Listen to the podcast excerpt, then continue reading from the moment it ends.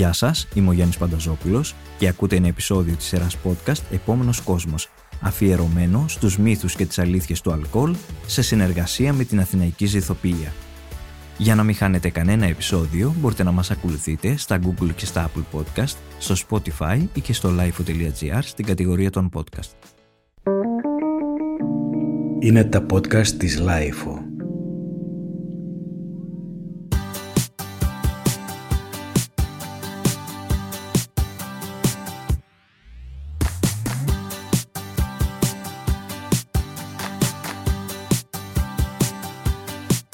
Κατανάλωση αλκοόλ είναι συνδεδεμένη με κοινωνικές εκδηλώσεις, οικογενειακά τραπέζια, παρεΐστικες εξόδους, ευχάριστες ή και δυσάρεστες στιγμές. Το βέβαιο είναι ότι το αλκοόλ συχνά συνοδεύεται από μύθους ή πλάνες που μας αποπρασανατολίζουν. Σήμερα λοιπόν θα ακούσουμε προσωπικές μαρτυρίες, συμβουλές από ειδικούς και επιστήμονες και θα επιχειρήσουμε να αναλύσουμε όλα όσα γνωρίζουμε ή και όχι για ένα σημαντικό θέμα όπως είναι το αλκοόλ.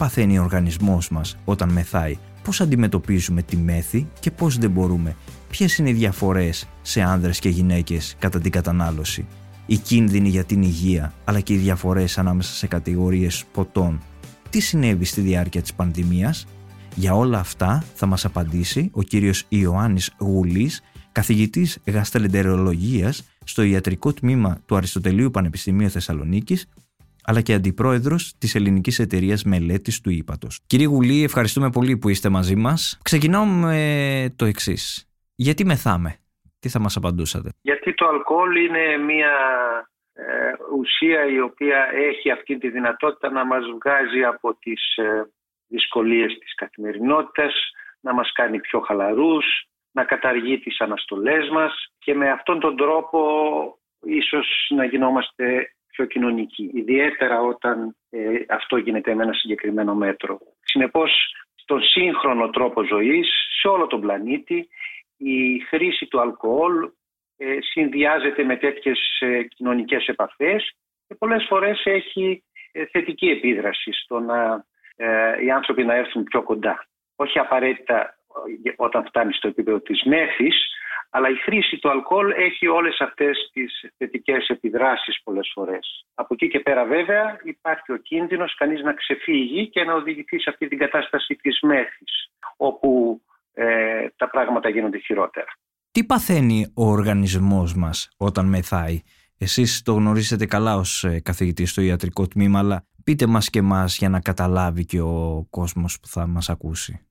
Κοιτάξτε, ε, ε, επηρεάζεται σημαντικά ε, συνείδηση και ο έλεγχος και τα αντανακλαστικά των ανθρώπων με αποτέλεσμα να μπορούν να συμβούν ατυχήματα, να μπορούν να συμβούν προβλήματα που σχετίζονται με την επικοινωνία, να μπορούν να καταργηθούν σε πολύ μεγάλο βαθμό οι αναστολές και αυτό να οδηγήσει σε έντονες συναισθηματικές καταστάσεις, και θυμό και εντάσεις οι οποίες ξεφεύγουν από τα κοινωνικά όρια. Αυτό είναι κάτι που όλοι έχουμε την δυνατότητα να το δούμε και εμείς που ασχολούμαστε με, την, με τους ανθρώπους που κάνουν συστηματικά χρήση αλκοόλ και μάλιστα σε μεγάλες ποσότητες, πάρα πολύ συχνά μέσα στο ιστορικό που παίρνουμε από αυτούς τους ασθενείς θα διαπιστώσουμε ότι υπάρχει και ιστορικό δύσκολο ε, κοινωνικών σχέσεων, αλλά το κυριότερο και ατυχήματα και προβλήματα που σχετίζονται με την ίδια την ε, σωματική τους ακαιρεότητα. Υπάρχουν διαφορές ανάμεσα σε άνδρες και γυναίκες κατά την κατανάλωση; Εδώ ανοίγουμε ένα μεγάλο κεφάλαιο. Ε, σίγουρα ε, όλοι ξέρουμε και αυτό επιβεβαιώνουν και οι δικές μας έρευνες ε, η κατάχρηση αλκοόλ σε μεγάλο βαθμό αφορά, στο μεγαλύτερο βαθμό αφορά στους άνδρες. Οι άνδρες είναι αυτοί που πίνουν περισσότερο. Αυτό ισχύει για όλο τον πλανήτη και δεν έχουν αλλάξει τα δεδομένα όσο στα χρόνια που το παρακολουθούμε. Ωστόσο, εδώ υπάρχει ένα σημαντικό στοιχείο που πρέπει να ξέρουμε. Και αυτό οφείλεται στο γεγονός ότι η επίδραση του αλκοόλ και οι αρνητικές του επιδράσεις γίνονται με μικρότερες ποσότητες στις γυναίκες από ό,τι στους άνδρες. Δεν θέλω να μπούμε στη διαδικασία να εξηγήσουμε γιατί και ούτε και για εμάς τους επιστήμονες είναι τελείως ξεκάθαρο για ποιο λόγο συμβαίνει αυτό. Υπάρχουν κάποιες ε, ερμηνείες που δίνονται. Εκείνο που είναι σίγουρο όμως είναι ότι οι γυναίκες και μεθούν ευκολότερα αλλά το κυριότερο η κατανάλωση αλκοόλ δεν πρέπει, χωρίς να είναι τόσο μεγάλη μπορεί να προκαλέσει ε, τα ίδια προβλήματα στις γυναίκες όσα και στους άνδρες. Αλλά οι γυναίκες με μικρότερη κατανάλωση αλκοόλ έχουν σημαντικά προβλήματα που σχετίζονται κυρίως με το ύπαρ που είναι το όργανο το οποίο επηρεάζεται κατεξοχήν από την κατάχρηση νοπνεύματος. Αυτό που θέλω να σας ρωτήσω τώρα είναι πώς μπορούμε να αποτρέψουμε το μεθύσι. Υπάρχουν μερικοί άνθρωποι, δεν ξέρω τώρα αν είναι πιθανολογό ότι θα είναι και μύθος αυτό, που λένε ότι α, έχω φάει, άρα πριν πιο, εμένα δεν με επηρεάζει το ποτό. Ισχύουν αυτά, υπάρχουν διαφορές επίσης; Όχι σημαντικό πρόβλημα, όχι μεγάλη διαφορά. Ε, σίγουρα ε, το γεμάτο στομάχι καθυστερεί λίγο την απορρόφηση και κάνει πιο σταδιακή την επίδρασή του. Ε, αυτό είναι και τίποτα άλλο. Μάλιστα, ε, ίσως και αυτός ο τρόπος να εξηγεί ότι ε, άνθρωποι οι οποίοι πίνουν ε, απότομα και σε μεγάλες ποσότητες, αυτό που στην αγγλική ορολογία και φαντάζομαι το έχετε ακούσει και εσείς χαρακτηρίζεται ως binge drinking, δηλαδή άνθρωποι οι οποίοι πίνουν μεγάλες ποσότητες αλκοόλ μέσα σε μικρότατο χρονικό διάστημα, όπως συμβαίνει με τα νερά παιδιά σε pubs και κατεξοχήν του εξωτερικού, αλλά και στην Ελλάδα και σε bars, είναι η γρηγορότερη εκεί απορρόφηση, έχει χειρότερες επιδράσεις. Αλλά μέχρι εκεί, τίποτε παραπάνω. Διαφορές ανάμεσα σε κατηγορίες ποτών ε, υπάρχουν και αν λέγαμε ποιοι, θα είναι, ποιοι είναι οι κίνδυνοι για την υγεία, τι θα μας λέγατε; Κοιτάξτε, ε, εκείνο που μετρά είναι η ποσότητα αλκοόλ. Δηλαδή το ποσοστό αλκοόλ που, περιέχει, που περιέχεται σε κάθε ε, ποτό. Άρα η βλάβη προκαλείται από το, την καθαρή ποσότητα αλκοόλης. Προφανώς αυτή είναι λιγότερη στην ε, μπύρα και περισσότερη στα σκληρά όπως λέμε ποτά, ουίσκι, βότκες κτλ. Εκεί η, ποσο, ε, η ποσότητα του αλκοόλ είναι στο 40%. Μπορεί κανείς λοιπόν να υπολογίσει ε, με, πόσο, με πόση ποσότητα α, ποτού περιέχεται ε, ένα συγκεκριμένο ποσό αλκοόλης. Εκείνο που ε, έχουμε ξεκαθαρίσει και μετρούμε όταν θέλουμε να μετρήσουμε την ποσότητα αλκοόλ που κανείς καταναλώνει είναι να μετρήσει τις μονάδες αλκοόλ. Οι μονάδες αλκοόλ είναι ισοδυναμούν με μία μικρή μπύρα ή με ένα ποτήρι κρασί ή με την ποσότητα που χορηγούν ε, στα μπαρ με την, ε, όταν παραγγέλνει κανένας ε, ένα ουίσκι. Αυτό περίπου είναι μία μονάδα αλκοόλ. Καταλαβαίνετε όταν ξεφύγει κανείς από αυτά τα ποσά τα πράγματα γίνονται χειρότερα. Αν θέλουμε να πούμε ακριβώς το ποσό και σε αυτό έχουμε νούμερα και αξίζει τον κόπο να τα ακούσει κανείς. Ε, για τους άνδρες θεωρούμε ότι για να προκληθεί σημαντικό πρόβλημα από το αλκοόλ, δηλαδή να υπάρχει σημαντική βλάβη στο σηκώτη τους, στο ύπαρ τους, είναι να καταναλώνουν 60 με 80 γραμμάρια καθαρού αλκοόλ, το αναγάγουμε αυτό ανάλογα με την ποσότητα του, με το ποτό που κανείς καταναλώνει κάθε μέρα για ένα χρονικό διάστημα 4-50 χρόνων, κατά μέσο όρο. Αν μετρήσει κανείς αυτό δεν είναι πάρα πολύ και υπάρχει αρκετός κόσμος που κάνει αυτή την κατανάλωση. Στις γυναίκες, και εδώ είναι στην προηγού, απαντώ ε, και στην προηγούμενη ερώτηση στην οποία μου θέσατε, το ποσό είναι, αυτό είναι αρκετά μικρότερο. Στις γυναίκες χρειάζεται 20 με 40 γραμμάρια αλκοόλ κάθε μέρα, καθαρού αλκοόλ κάθε μέρα να καταναλώνεται για να προκληθεί η ίδια βλάβη. Ε, αυτό όπως αντιλαμβάνεστε τις βάζει σε μεγαλύτερο κίνδυνο καταναλώνοντας την ίδια ποσότητα να προκληθεί σημαντική ζημιά. Ένα σημαντικά ευχάριστο αν θέλετε σε εισαγωγικά στοιχεία σε σχέση με αυτό είναι το γεγονός ότι για λόγους που πάλι δεν είναι της ώρας να εξηγήσουμε σε ένα, οι άνθρωποι που καταναλώνουν αυτές τις ποσότητες που λέμε ή παραπάνω θα προκαλέσουν ζημιά στο σηκώ τους σε ένα ποσοστό 20 με 25%.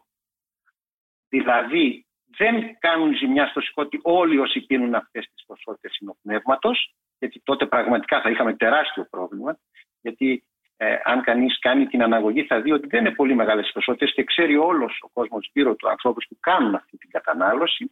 Ένα 20 με 25% θα κάνει σημαντικό πρόβλημα στο ύπαρκτο χειροτερεύει το hangover με την ηλικία; Κοιτάξτε, εκείνο που είναι σίγουρο, γιατί επικεντρωθήκαμε λίγο στη σημερινή συζήτηση για το θέμα του ύπατος, αλλά μην ξεχνάτε ότι το αλκοόλ μπορεί να κάνει βλάβες και στον εγκέφαλο και να οδηγήσει ναι, ναι. σε μια ε, σταδιακή, όταν αυτή η κατανάλωση εκτείνεται σε βάθος χρόνου, ε, να οδηγήσει σε μια ήπια ατροφία του εγκεφάλου και αυτό το βλέπει κανείς αν απεικονίσει τον εγκέφαλο σε αυτούς τους ανθρώπους. Άρα καταλαβαίνετε ότι παίζει ένα σημαντικό ρόλο και εδώ.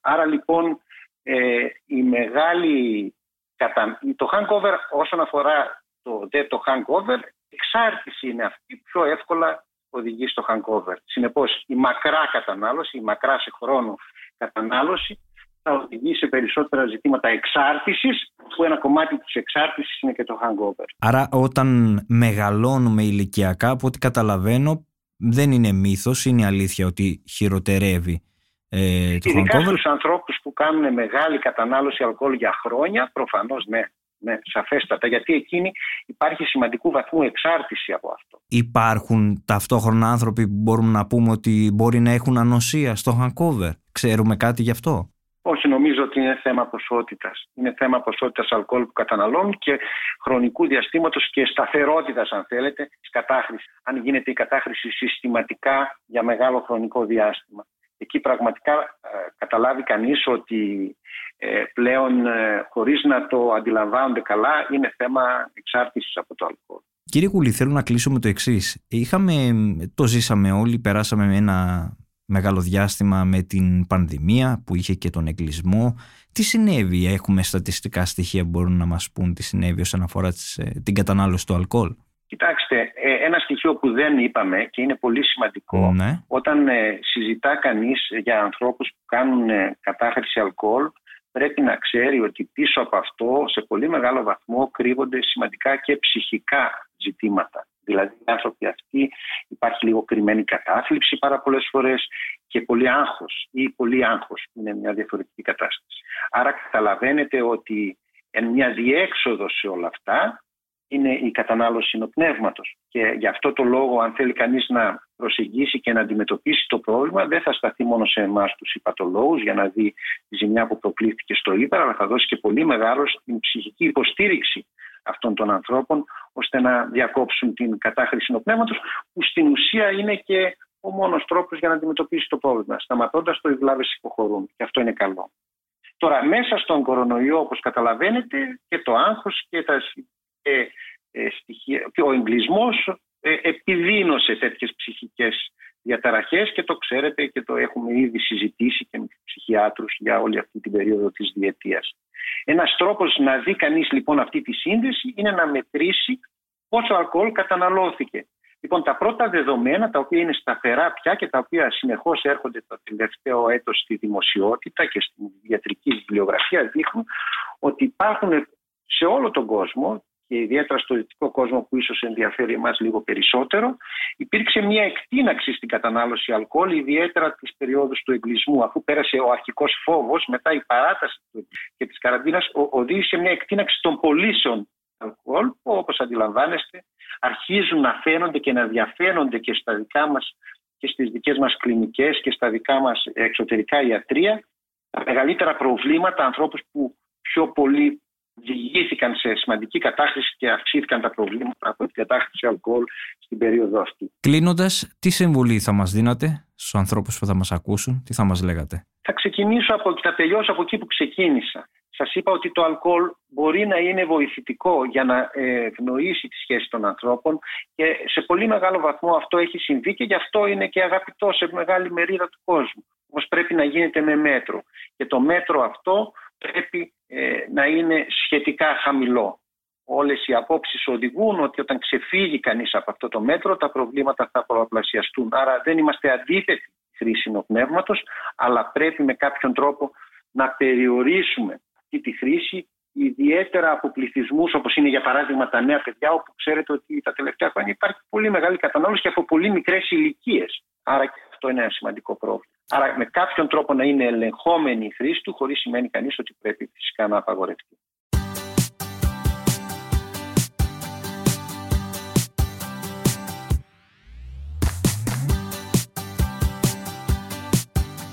Να θυμίσουμε ότι 3 στους 10 εφήβους, ποσοστό 32%, θεωρούν αθώα την κατανάλωση ενός έως δύο ποτών κάθε μέρα, ενώ το ίδιο ποσοστό συνηθίζει να καταναλώνει νοπνευματόδη ποτά 6 φορές μηνιαίως. Το 13,2% δηλώνει ότι πίνει 5 ή και περισσότερα ποτά τουλάχιστον 3 φορές το μήνα, ενώ το 8,3% ότι καταναλώνει την ίδια ποσότητα καθημερινά. Ποια είναι η σχέση όμως των Ελλήνων σχετικά με το αλκοόλ και τον αλκοολισμό, πώς αναγνωρίζουμε τον εθισμό; Και τι απαντάμε σε ανθρώπους που πιστεύουν ότι η ζωή χωρίς αλκοόλ δεν έχει νόημα; Για τα θέματα αυτά θα μας μιλήσει η κυρία Στέφη Πετρίδη, σύμβουλος ψυχικής υγείας, ψυχοθεραπεύτρια, επιστημονική συνεργάτης και ιδρυτικό μέλος της ΜΚΟ Νυφάλη στην υγεία μας. Κυρία Πετρίδη, ευχαριστούμε πολύ που είστε μαζί μας. Εγώ σας ευχαριστώ κύριε Πανταζόπουλε για την πρόσκληση. Πείτε μας λίγα λόγια για να ξεκινήσουμε κιόλας με αυτό, για το έργο της ε, οργάνωσης, για τους νεφάλιους. Μάλιστα, οι νεφάλιοι στην υγειά μας είμαστε μια μη κυβερνητική οργάνωση, κίνηση πολιτών για τον αλκοολικό και το περιβάλλον του. Είμαστε βραβευμένοι και πιστοποιημένοι από το Υπουργείο Υγείας και από το 2005 δραστηριοποιούμαστε με διάφορους τρόπους στην πρόληψη, πληροφόρηση, ενημέρωση, ευαισθητοποίηση, επιμόρφωση και κατάρτιση τόσο σε γενικό πληθυσμό όσο και σε ειδικά κοινά όπως δήμους, σχολεία και διάφορα άλλα. Ακόμα και σε εφήβους. Ε, οι νυφάλιες στην υγειά μας δεν είμαστε κατά του αλκοόλ, απλά ενημερώνουμε, δεν κάνουμε θεραπεία, ενημερώνουμε για τις συνέπειες της αλόγιστης χρήσης έως και τον αλκοολισμό και τη συνεξάρτηση η οποία είναι το ψυχολογικό σύνδρομο που αναπτύσσεται στο συγγενή του άμεσα εξαρτημένου από το αλκοόλ. Θέλω να σας ρωτήσω τώρα, πώς αναγνωρίζουμε τον εθισμό, δηλαδή πώς τον αντιμετωπίζουμε όχι μόνο σε εμάς τους ίδιους, αλλά και στους άλλους ανθρώπους που μπορούν να μην το παραδέχονται, που νομίζω ότι είναι ένα πολύ βασικό κομμάτι αυτού του θέματος. Ναι, όπως το λέτε, βασικό χαρακτηριστικό της εξάρτησης από το αλκοόλ είναι η άρνηση.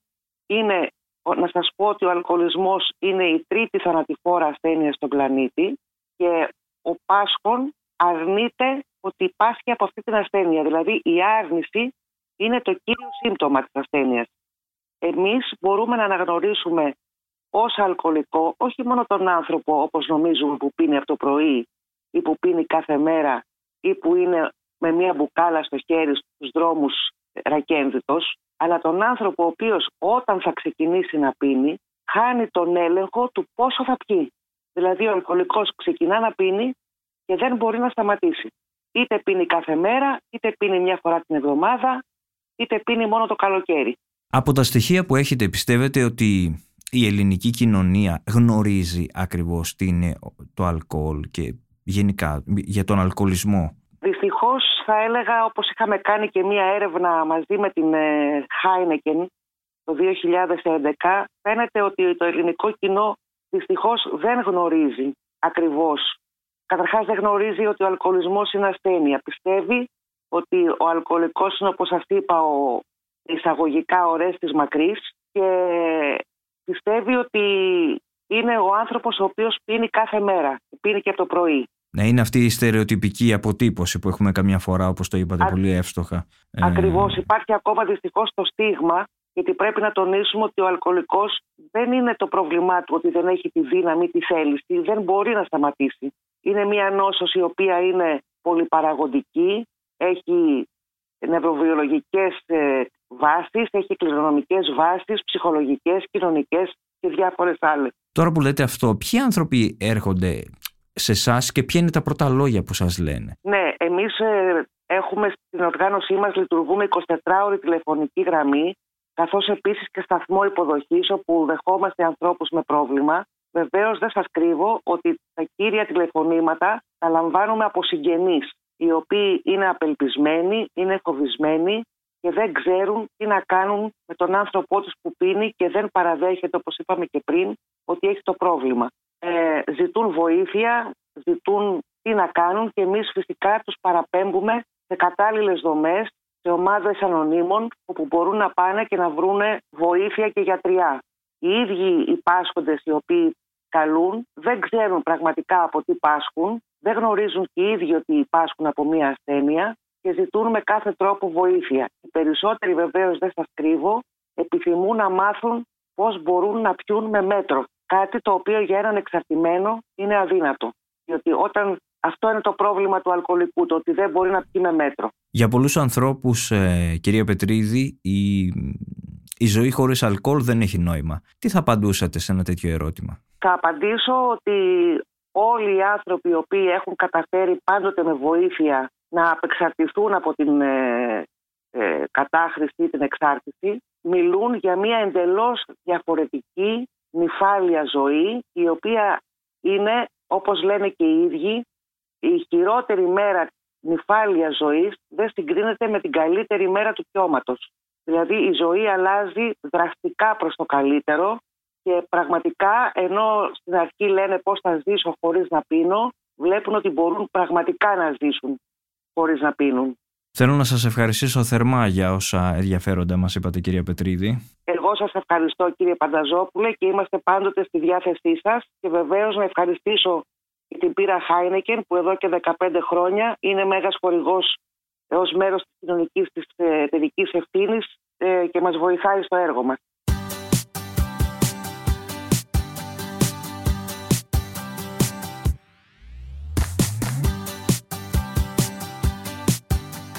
Τώρα έχουμε μαζί μας τον Γιάννη, ηλικίας 51 ετών, ο οποίος θα μας πει την προσωπική του ιστορία σχετικά με τον αλκοολισμό. Γιάννη, σε ευχαριστούμε πολύ που είσαι μαζί μας εδώ για να μας βοηθήσεις και εσύ για αυτό το σοβαρό θέμα περί αλκοόλ και αλκοολισμού. Ευχαριστώ που με καλέσατε. Πες μας λίγα πράγματα για σένα Γιάννη, πώς ξεκίνησαν όλα, τη σχέση σου με το αλκοόλ; Ξεκίνησαν όλα σε παιδική ηλικία σε παιδική ηλικία εκεί 8-10 ετών ας πούμε όπου όταν πρώτο δοκίμασα το αλκοόλ ένα λικέρ σε, ένα, σε μια οικογενειακή συνάντηση ε, μου έδωσε μια εφορία, μια, ένα κέφι θα έλεγα ένα, μια έλλειψη, έλλειψη άγχους ησύχαζα δηλαδή με έκανε και ένιωθα ησυχία αυτό. Αν μου πεις τώρα 8-10 ετών τι ανησυχίες είχες ε, εντάξει όλοι η οικογένειά μου δεν ήταν και υπήρχαν κάποια προβληματάκια εκεί όπως όλα τα σπίτια τα ελληνικά. Η πορεία μεγαλώνοντας και εκεί στο γυμνάσιο ξέρεις με τις παρέες τώρα και με τα να πιούμε καμιά μπύρα, να πάμε σε κάνα μαγαζάκι, να πιούμε λίγο παραπάνω και εγώ μπορούσα και άντεχα το αλκοόλ, μπορούσα και έπινα περισσότερο από τους άλλους και το θεωρούσα αυτό μαγκιά τότε, προσόν δηλαδή, το ότι μπορούσα και έπινα περισσότερο από τους άλλους και το άντεχα. Όλο αυτό συνεχίστηκε και έγινε μέρος της ζωής μου. Δηλαδή δεν μπορούσα να σκεφτώ ότι θα πάμε κάπου ή θα, θα, θα συνευρεθώ με κάποιους ανθρώπους ή οποιαδήποτε δραστηριότητα θα υπάρξει δεν, δεν γίνεται να μην υπάρξει μαζί με το αλκοόλ. Αυτό τώρα στην, ε, στα χρόνια τα σχολικά Δηλαδή θα πηγαίναμε για εκδρομή, θα πίναμε μετά. Θα πηγαίναμε για μπάνια, θα πίναμε. Θα πηγαίναμε για bowling, θα πίναμε. Θα πηγαίναμε για μπιλιάρδο, σινεμά, οπουδήποτε και να ότι θα κάναμε έρωτα, θα πίναμε. Δεν υπήρχε περίπτωση δηλαδή να, να κάνουμε κάτι χωρίς να πιούμε. Το ποτό συμπεριλαμβανόταν στα πάντα. Από το φαγητό στα πάντα. Αυτό συνεχίστηκε απαλά. Καλά πέρασα βέβαια και εκεί στα 18-19 πέρασα και κάτι υπερκαταναλώσεις αλκοόλ 17, 18, 19 με δυσάρεστες καταστάσεις έτσι στη νύχτα και σε διασκεδασή με ατυχηματάκια, με πτώσεις να πέφτω κάτω από το μεθύσι, να κάνουμε με το, να μην θυμάμαι τι έγινε. Θυμάμαι μια πολύ αγαπημένη μας παραδοσιακή έτσι, συνάντηση, ήταν την Κυριακή το απόγευμα που εξιστορούσαμε ένας στον άλλον τι έγινε χτες. Γιατί δεν θυμόμασταν. Ε, εγώ θυμόμουν τι έγινε για σένα, εσύ θυμόσουν τι, είπες, ε, τι είπα εγώ, πώς έζησα εγώ. Είχατε blackout πολλά. Με τα πολλά όλο αυτό με, με κάνει εμένα να νιώσω, να ντρέπομαι για τον εαυτό μου που ζούσα αυτές τις καταστάσεις. Ωστόσο όμως δεν μπορούσα εκείνη τη στιγμή να σκεφτώ ότι πρέπει να σταματήσω να πίνω. Είναι αυτό που, με, που κάνει τη ζωή μου άσχημη και δεν μου αρέσει κιόλας και ντρέπομαι για τον εαυτό μου και άρχισα να γίνομαι, να μαθαίνω να πίνω. Δηλαδή να πίνω πιο επιλεκτικά, να πίνω συγκεκριμένα ποτά, να μην τα μπερδεύω και όλα αυτά. Και έφτασα λοιπόν να γίνω ένας πότης. Ένας πότης γευσιγνώστης, ένας πότης που δεν ε, έπινε φτηνά ποτά, ρετσίνες και τέτοια και τσίπουρα και τέτοια πράγματα. Ένας πότης του καναπέ θα έλεγα. Είχα τη δουλειά μου μετά, είχα τη ζωή μου, είχα κοινωνική πάρα πολύ έντονη ζωή. Ήμουν ας πούμε μέσα στο lifestyle και έπρεπε να πίνω για να, δηλαδή με ένα ποτό στο χέρι. Δεν καταλάβαινες ποτέ ότι ήμουν αμεθυσμένος γιατί πρόσεχα να μην χαλάσω την εικόνα μου γιατί αρκετά την είχα τσαλαπατήσει όπως σου είπα προηγουμένως. Αλλά ξέρεις τι γινότανε; Όταν δεν ήμασταν έξω μαζί έξω παρέα και με κόσμο και ήμουνα μέσα στο σπίτι μου, έπινα πολύ περισσότερο. Γιατί το είχα ανάγκη και δεν το είχα καταλάβει ότι το είχα ανάγκη. Τι είναι αυτό που εσένα σε έλκυες αυτό με την έννοια που λες ότι το είχες ανάγκη; Ποια βαθύτερη ανάγκη κάλυπτε δηλαδή το αλκοόλ; Τα συναισθηματικά κενά μου.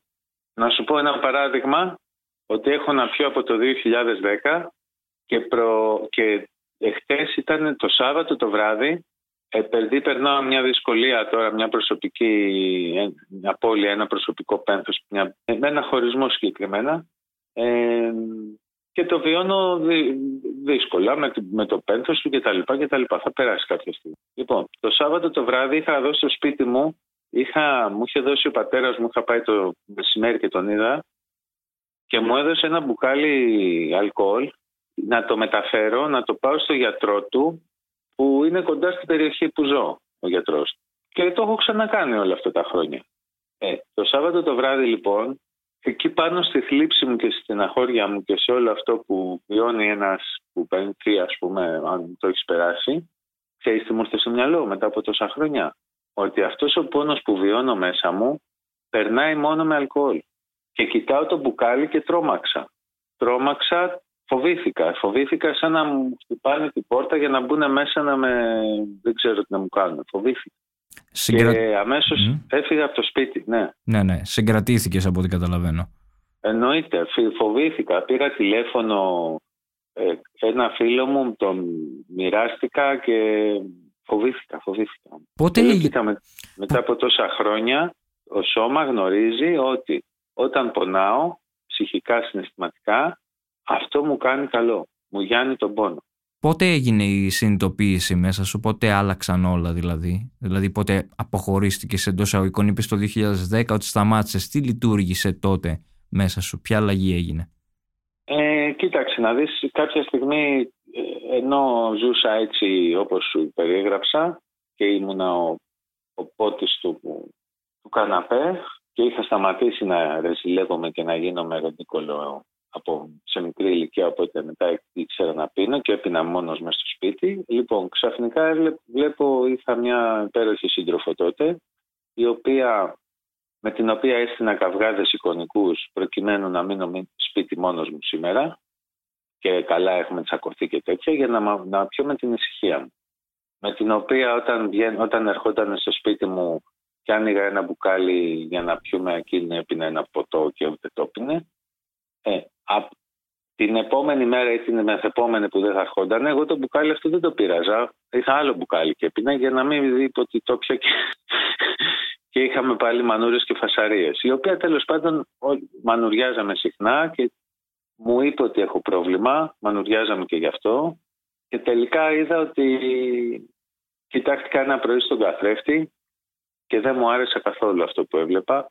Και λέω Γιάννη, ε, θα σταματήσεις να πίνεις. Οκ, το συμφωνούμε, το συμφωνούμε. Το ίδιο βράδυ ξεκίνησε πάλι έπινα. Άντε πάλι έπινα. Την άλλη μέρα εσύ δεν είπαμε να μην πιείς και το ένα και το άλλο. Ναι, το είπαμε, αλλά δεν, δεν μπορούσα. Ήθελα να πιω. Κάτι έγινε. Και τσακώθηκα με την έτσι, με έβρισε ο τάδε. Πάντα έβρισκα ένα λόγο, μια δικαιολογία ότι έπρεπε να πιω. Αυτό δεν κράτησε πάρα πολύ ευτυχώς. Μερικούς μήνες κράτησε όλη αυτή όλο αυτό το παζάρι με τη συνείδησή μου, με το μυαλό μου, με τον εαυτό μου. Και είδα ότι δεν μπορώ να τα καταφέρω να πίνω. Και αισθάνθηκα πάρα πολύ λίγος. Και αισθάνθηκα πάρα πολύ. Και λέω μα είναι δυνατόν εσύ που τόσα πράγματα έχεις καταφέρει και τόση και η ζωή που κάνεις το αυτά, έχεις το ένα το άλλο την εικόνα σου, κοίτα ποιος είσαι και δεν μπορείς να μην βγεις ενώ το έχεις αποφασίσει και όμως δεν μπορούσα να μην πιω ενώ το είχα αποφασίσει. Γιάννη, πες μας έναν, μια που μας περιγράφεις αυτό και να κλείσουμε και με αυτό, έναν μύθο και μια αλήθεια σχετικά με το αλκοόλ, εσύ που το έχεις ζήσει όλο αυτό το διάστημα. Ε, μια αλήθεια είναι ότι το αλκοόλ καταλαγιάζει το συναισθηματικό μου πόνο. Είναι, είναι αλήθεια αυτό. Αλλά είναι και μύθος ότι κάθε φορά ότι εγώ δεν μπορώ να βρω άλλους τρόπους πιο επικοδομητικούς και πιο συμφέροντες για μένα από το αλκοόλ. Το αλκοόλ για μένα δεν είναι καλό. Υπάρχουν άνθρωποι που μπορούν να πίνουν, όπως κοιτάζουμε δίπλα στα τραπέζια μας, ένα ποτήρι κρασί και να το έχουν εκεί δύο ώρες.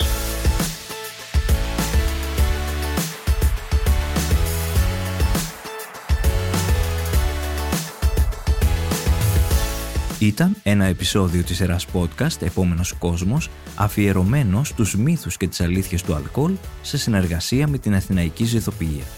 Για να μην χάνετε κανένα επεισόδιο, μπορείτε να μας ακολουθείτε στα Google ή στα Apple Podcast, στο Spotify, αλλά και στο live.gr στην κατηγορία των podcast.